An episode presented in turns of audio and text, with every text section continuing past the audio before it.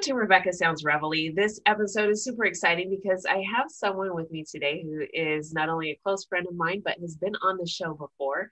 You may already know who he is, though, just by looking at him because he's been in a number of different um, films. But I will tell you, he's got a long history in entertainment. In fact, um, he started modeling at the age of 21, and he not only did the modeling, but he started doing acting. He even took acting and comedy classes at the world famous Caroline's Comedy Club in New York City. Many have compared him to Jerry Seinfeld. You're going to find out his sense of humor as we talk, I'm sure, but his work has included uh, being a lead model for the New York City Historical Building Society. Um, he's done the Gatorade commercial he's done number a number of roles as officers in different things anywhere from officer to detective. We'll let him share a little bit more about that. And he's got a sharp tongue and quick wit. So just wait for you uh, to see him. And for those of you listening by um, podcast or on audio in other areas you're going to hear you're going to hear him. So I'm going to welcome to the show my good friend Allan Gitlin. Welcome. Hello, Rebecca. How are you, dear? It's the G. My nickname is the, G Man. He is the G Man. Uh, he is the G Which is a stage name I use, and that's a tribute to my dad, who died on the morning of 9/11, not in 9/11. And I think you know the story, but I'll reiterate to some of the other people who may not know it. Uh, my dad was in the hospital for three or four days. I was very super super close to him, and uh, he died at two. Yes. One quick, one quick thing. We've got to have you move your hand away a little bit. Uh, there we go. Gotcha. I got you back now. All right. Okay. so your dad. Yeah. Yeah. You were you were sharing a little bit about your dad. Yes, hold on a second. I got something interrupted me here. Okay, I gotcha. Yeah, so my dad was in the hospital for three days and passed away three o'clock in the morning. And um, my best friend, who was like, he was like an uncle to him. He was super, super close to him also. He's a very religious Jewish guy who goes to synagogue um, in the morning to pray and at night after work to pray. And he went to pray that morning, not knowing that he was dead already. Um, and a gentleman who was praying with him said, Could you stay an extra couple of minutes? Because I know you're going to New York on the train. I need a ride to the train. And he said, Yeah, I'm saying an extra prayer for my uncle. I'm going to stay a little extra. I will take you to the train. He did not know my dad was dead. He stayed extra 15 minutes. They were the first train not allowed to go into New York from where I live, which is about 40 minutes outside of New York City. And he worked in Tower One, and he would have been dead probably, or under the World Trade Center, one or two. I don't know. So actually, my dad dying, and I'm very proud of this, saved his life. Uh-huh. It's a really cool story, and I tell it often. And I was just with my best friend today, actually. We and I we discussed it again today, actually, um, how much how close we are and how we've become close again after a lot of years and how close he was with my dad and how I'm very proud that my dad kind of saved his life in a way. Yeah. Dying. It's really a good story, a touching story. And our families. It is. And our families have been intertwined for 56 years through deaths and weddings and all that and divorces. And uh, we've never had a fight him and his brother, and we have a third friend that lives about 40, about an hour away from me. And all three of us, our parents were friends, and uh, we're still friends all these years. And that's pretty cool. Really, it is. is pretty cool. I mean, yeah. there's so many disconnects now that you don't hear very often of families that have remained really close and intertwined, as you said, uh, yeah. years and years and years and years. We have yeah. this disconnect now where we don't even talk to our neighbor. Well, we don't talk to our brothers and sisters like if we can help it. I know my sister. Sometimes if I don't call her, she doesn't call me, and she's only in Florida, so it's not a big deal. But that's okay. It is what it is. You know, uh, it's funny because the three of us, it's him and his brother, another guy, and they lived across the street from each other. and my friends were better friends with both of them than they were with each other. And I'm the same way. I'm the one. My parents were the glue that kept them everybody together, and I'm the glue that keeps everybody together. Kind of kind of weird. Kind I of think funny. it's neat. I, I think it's it's pretty amazing too. But through the through the years, you've done a lot of different things. But acting and comedy is right. Yes. Yes. Is that is your yes. your I- I- love? I'm an I'm an extra extraordinaire is what I call myself. Um, I've done a lot of I've done a I did a thing with um, Joan Lunden, who I thought it was a sweet sweet lady and very pretty, and she is so cool. It's one of the first things I ever did in the acting business.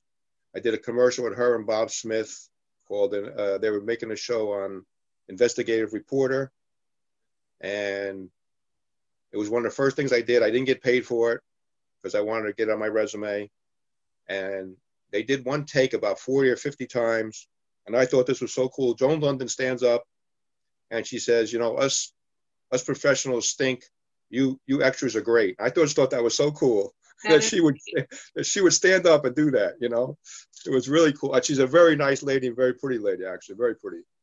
Um, I've been in a extra and a bounty hunter with Jennifer Aniston and Bradley Cooper a small little bit part. If you blink, you miss me, but I got paid. Um, um, I was in an XFL commercial 20 years ago that was shown locally here in New York for, I don't know, like three, four months with the XFL and um, Stacker 2 and WWE. And that's a very funny story. Um, they wanted guys over six feet, and I'm like six two, and I weighed about at the time about 240. Now I'm down to like 215. Um, and um, they drove 12 of us about an hour away from New York City to Rockland County, New York. Okay. And we got there and they had a 35 page waiver from Vince McMahon. His lawyer had made up that we couldn't sue them if we got hurt. And I, being a smart ass, said to the guy, What happens if you don't sign this? And he said, Well, if you don't sign it, you're going back to New York City and you're not going to be in the commercial. And the commercial paid $2,000. So we all signed Oh, it. well, yeah. but you needed a lawyer to understand this thing because it was 35 pages of mumbo jumbo attorney stuff, you know. That's, Which a, nobody that's really- a lot of pages. Yeah, which really nobody understood. But Vince McMahon didn't want to get sued. And so we did this commercial for the XFL, and the, the XFL cheerleaders were there in cheerleader out. They were freezing their butts off because it was like in the November, December, and they had cheerleader outfits on. They were freezing their butts off. And this is how long ba- ago it was. It was one of, one of it was like the second thing I did uh, when I got back into acting, and um, they ran out of film. It wasn't digital. They ran out of Okay. film actual film and they had to go back into New York City to get film. You know, that's how far back it goes. Like 200, it was like 2000 and 2001 maybe. I don't know, something like that. About 19, 20 years ago, something like that. But they showed it on um, Channel 9 here, which is one of the local stations. Like, I can't tell you how many times it was on. Uh-huh. And we wait, and we waited 10 months to get paid because Vince McMahon didn't want to sign off on the checks. He likes taking money in. He don't like giving it out. So There you but go. it's kind of it's kind of funny that waiver though thing. I never forgot that. You know, and I actually asked the guy, you know, what happens if you don't sign it? He goes, well, we just bring it right back to New York, and you're not in the commercial. yeah, I mean, you're gonna. It's a no-brainer. You're gonna sign it and just kind of. Right. You've done a lot of things. I've seen you in some recent. Uh, Yeah. There's um, a video out, music video out. I'm sure if a young person is listening to this, Lil Tjay who just got arrested the other day for gun possession, which I think was a plant maybe. Um, he signed with Columbia Records. He was in juvenile detention at 16. Uh, he wrote 75 songs while he was in juvenile. songs. 75. Oh my, I didn't know that. Yeah, rapping songs. He came out. Somebody heard him, put him on Spotify. Columbia Records. Somebody heard him. He signed with Columbia Records. They they're pushing. They were pushing the hell out of him. I was in a music video called FNN, and the reason why it's called FNN is because he says a nasty word in it, and they couldn't put what it was on the CD. But Explicit It has a- lyrics. Huh? Explicit lyrics. Yes, very, and the kids love it. Although I think the song's terrible. What do I know? But it got a million and a, it's got 1.5 million hits on Spotify and 1.8 million hits on YouTube in the last year and a half. That's a, quite a bit. That's a lot. I mean, so Yeah. it, tell the audience what you were doing in the video. I play a judge, and I'm in the last minute and a half. And as wacky as I am, and of course I can't keep my mouth shut a lot. So during the video, he was sitting in the witness box, and I was on the bench, uh, on the on the judge's bench. And I say, "Hey, Lil Tjay, you're talking to everybody but the judge, man." So he started laughing. Man, you're freaking cool. You're nuts, man. so uh, I got paid like two hundred dollars for that day, but I didn't care. It was I just had fun with it. I have fun with everything I do. I've been in a lot of independent movies. I've been in a couple of major commercials. Um, last year, I was in a commercial for AT and T, which is on their website for a new phone they took out that they made um, for delivery men and construction workers. And I play one of the delivery guys, and uh, I can't complain because I got three hundred dollars for one hour that day. yeah. Well, you stay pretty busy. I mean, you're you're on the move with a lot of things, and it's pretty exciting when this Yeah. comes to Um, fruition, and you actually get to see. You're like, hey, uh, check out this, and I'm like, oh, Yeah, my gosh, and you there know, you are, surprised. you know, COVID has kind of um, been challenging because there's not a lot going on. And I was in the middle of putting together a comedy act with a black guy. It was a two man team. He was going to be Ron White, and I was going to be, I mean, he was going to be Frank White, and I was going to be Willie Black. And it was going to be a banter between us of how black and whites look at things differently. Of course, before Black Lives Matters and all this other crap went on, and we actually had a guy who was going to get us booked in a lounge in Atlantic City, um, who I became friends with, and uh, he loves my humor because I wrote all the bits, and um, he's in Roanoke, Virginia right now. But if he comes up to Atlantic City, which he usually spends six months out of the year, but he hasn't been here since COVID, we, uh, him and I may put an act together because he loves the way I think and loves my humor. And my partner, who lives about 100 miles away from me, has kind of stepped away from this whole project. No big deal. It's my idea anyway. So, you know. Yeah, you know, this is going to be really exciting when it the, the issues with COVID kind of uh, subside. A lot of actors are experiencing so many challenges with Yeah, the requirements to film. correct. I, I've had three films that were canceled that I had parts in. One was a major part. Um, the girl was going for her master's at in film adaptation at Columbia University, and it got canceled because of COVID. I had a major part in it. Excuse me. And um, I wrote a script also that I, a friend of mine in Chicago, who you know now, Andre Boyd, Yes, um, yes, who. I, who I became friends with, and I've introduced him to you and a few other people, um, a few other other friends that do podcasts and stuff. Um, I wrote a script with another gentleman who since has also stepped away from it, um, and Andre has his own studio, and um, I wrote a script about a guy, a detective, who is living now that wants to live back in the 80s before technology took over, and he's a cross between Columbo and James Bond and he's Columbo because he figures stuff out with his gut, and he's James Bond because he's betting everything in sight, including the secretary. Uh oh.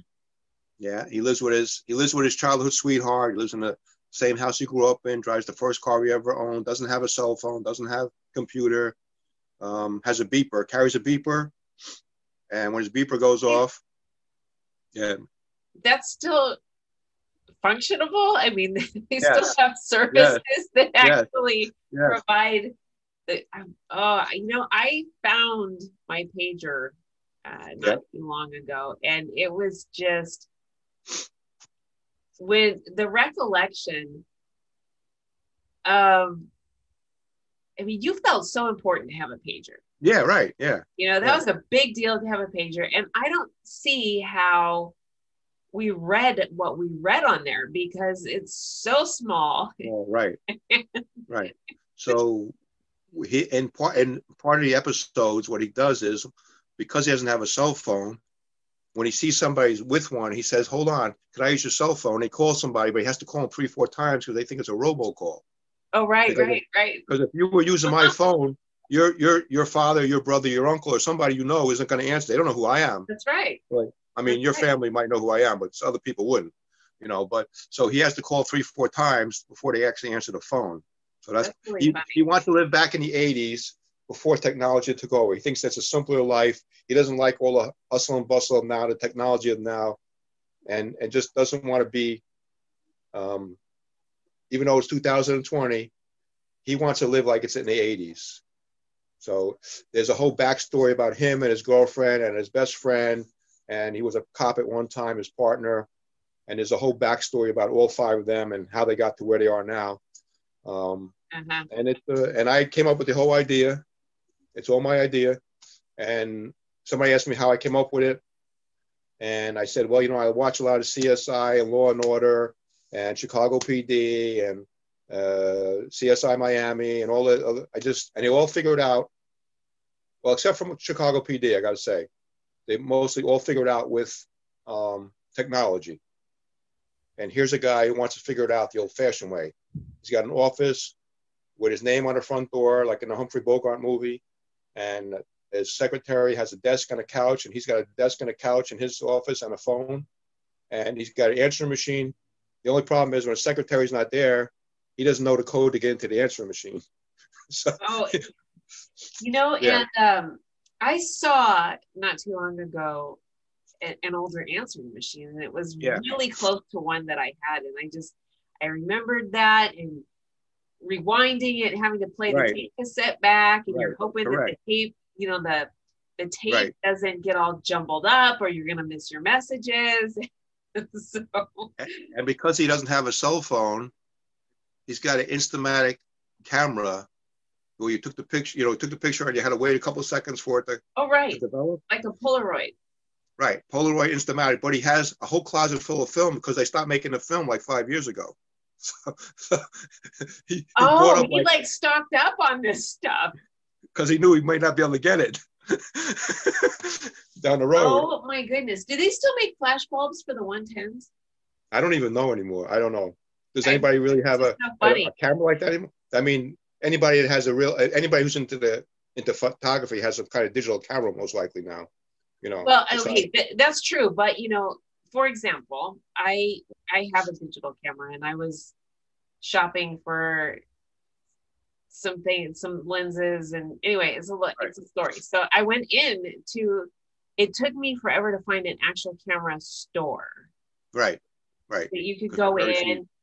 Yeah and so i found a camera store and they had everything that you can think of there from way back till now. Right. Cool. But there was somebody that had came in and mm. was a student and they right. were purchasing older film an older film camera because of whatever the project was. I guess mm. right. You have to learn the basics about right photography, right? So how how better to understand it than by using right an old school camera. So I will say though, I have to give him some credit because wanting to live a simpler life in the era that we live in right now, right, is actually great. I mean, because we do have a lot of technology does bring about a lot of added stress that maybe you don't need, but you've got to know when to shut it down or how to. Well, you know, times were different. It was more innocent time. Um, we were hidden from certain things, you know, like this is a funny story. At 13, I stole my father's Playboy, and a bunch of us were watching it, you know, looking at it in in the bushes, and my mother caught us, and I got my ass kicked for that. Uh-huh. Um, at 13 now, that's like nothing. Come on, Playboy is yeah, nothing now. Now you know? that is true. I mean, there that is true. The age is a lot younger at what is they're being exposed to, and the well, because there's, there's the internet, the internet and cable there's no innocence anymore. Everything. Okay. You're bringing back another memory because when HBO and Showtime first came out, right?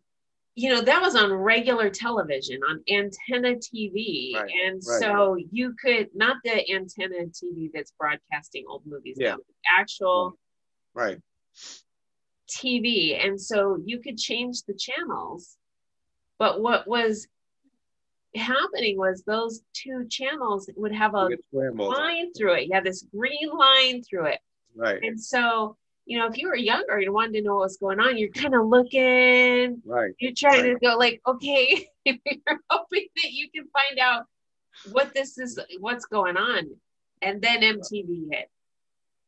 Well, I tell a story. This is true. Um, I've been divorced 25 years from my first wife. I was married twice. Um, but my son was a big Steven Seagal fan. And about, he was must have been about nine or 10. I don't even know how old he was. And he said, Dad, would you do me a favor? Would you take me to see Under Siege?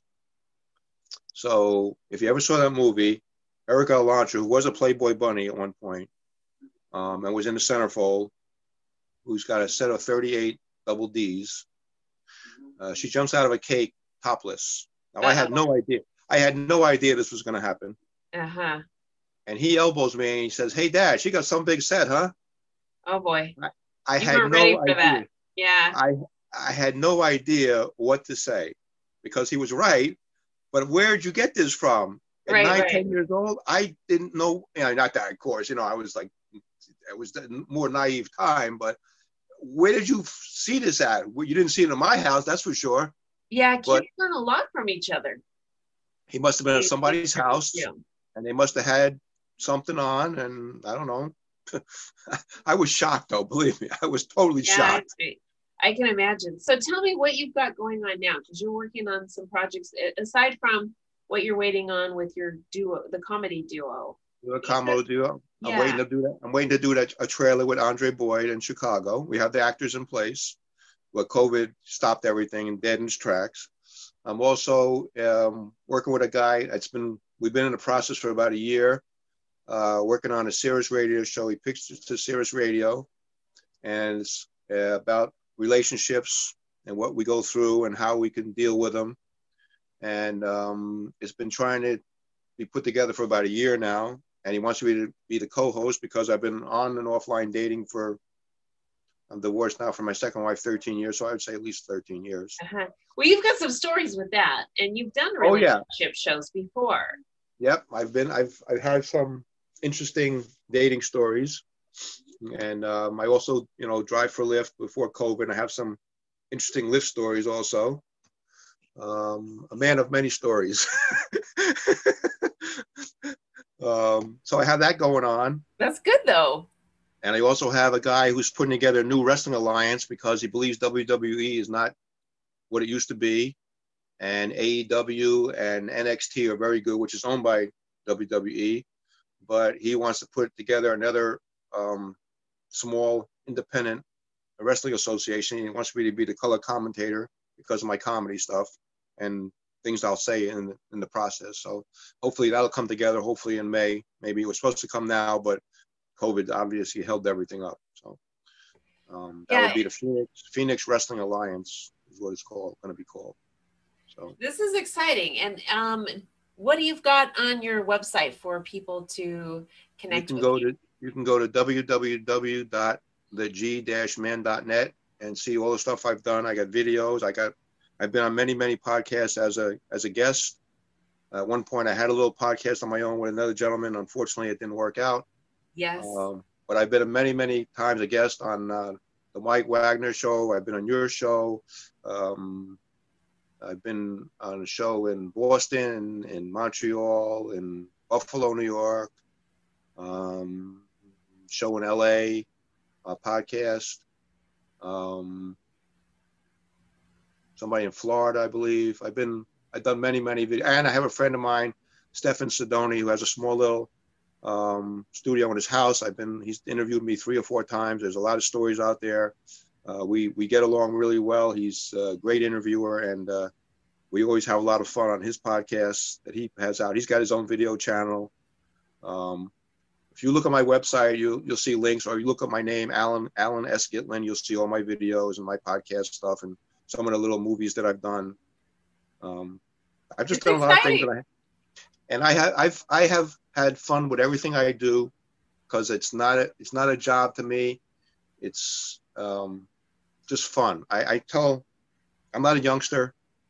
Um, Rebecca knows how old I am. I won't say how old I am, but. Uh, Um, I meet young people on the set and I give out business cards to everybody. I have business cards and I talk to everybody and I tell them, listen, you know, the, the dream of you being a star is a very nice dream to have. And don't let anybody take that dream from you. But reality, there's 9,000 actors and 8,000 are starving.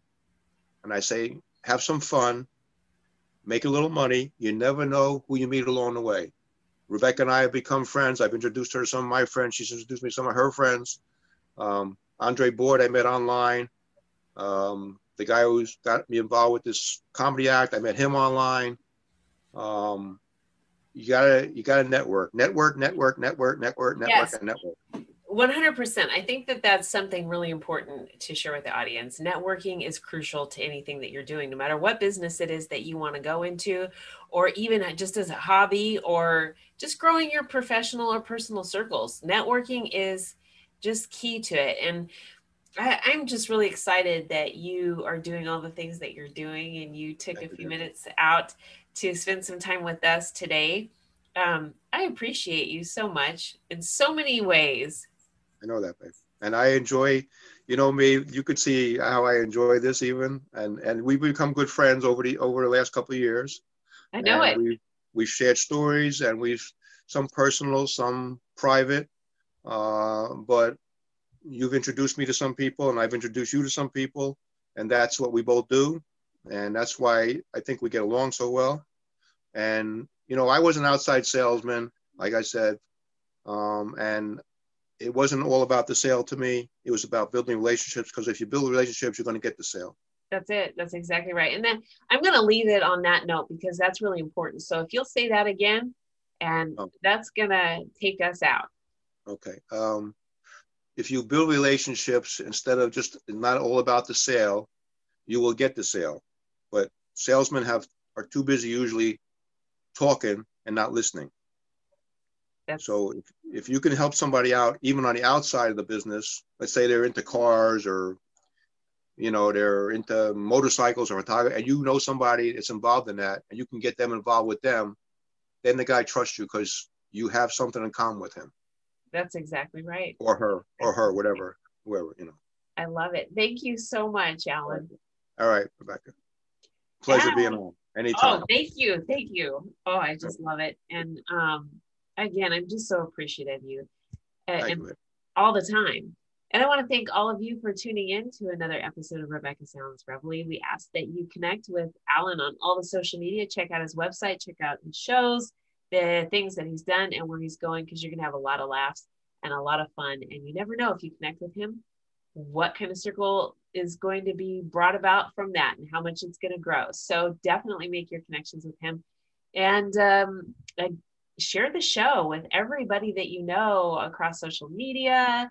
Uh, everybody that you know that's not on social media, get them involved to like, subscribe, do all those things, and share it with even those that you don't know. Thanks for tuning in.